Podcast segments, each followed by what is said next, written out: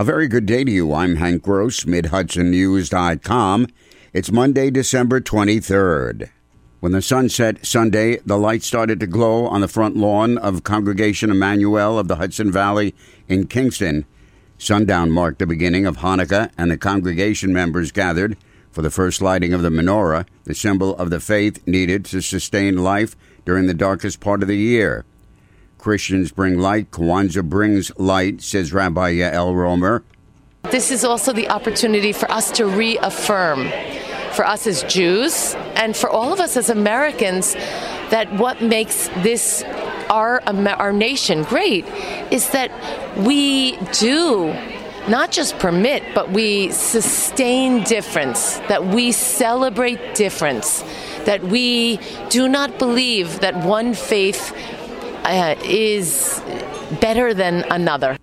As for the 8 days of Hanukkah, a candle is lit for each of those days to celebrate the fable that there was a one-day supply of oil, which lasted for 8 days to light the temple.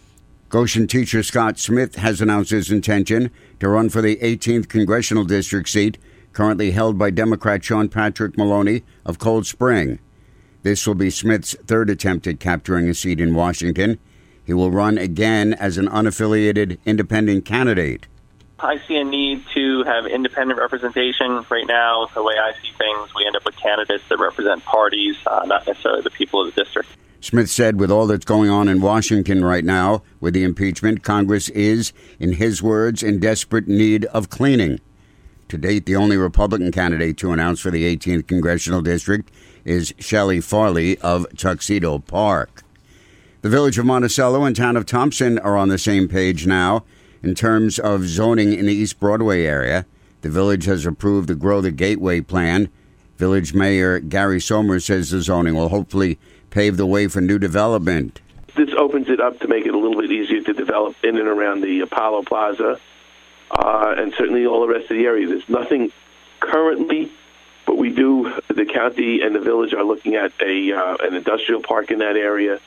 And I'm hoping that it will be a true industrial park, as we've seen in Orange County with, water, sewer, electric, curbing, roads, the whole deal. So somebody can come in and it's ready-made for somebody to do something. That's in the future for that area. Somer says the Grow the Gateway plan shows the level of cooperation between the village of Monticello, town of Thompson, and Sullivan County. Fire early Sunday evening caused considerable damage to a single-family home at 1483 Clove Valley Road in Beekman.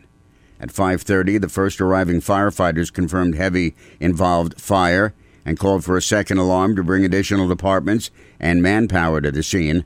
A half hour later, an advanced life support ambulance was called to the scene to treat a burn victim who lives in the house. Beekman Fire Chief Greg Rayburn said the cause and origin of the fire are under investigation. I'm Hank Gross, MidHudsonNews.com.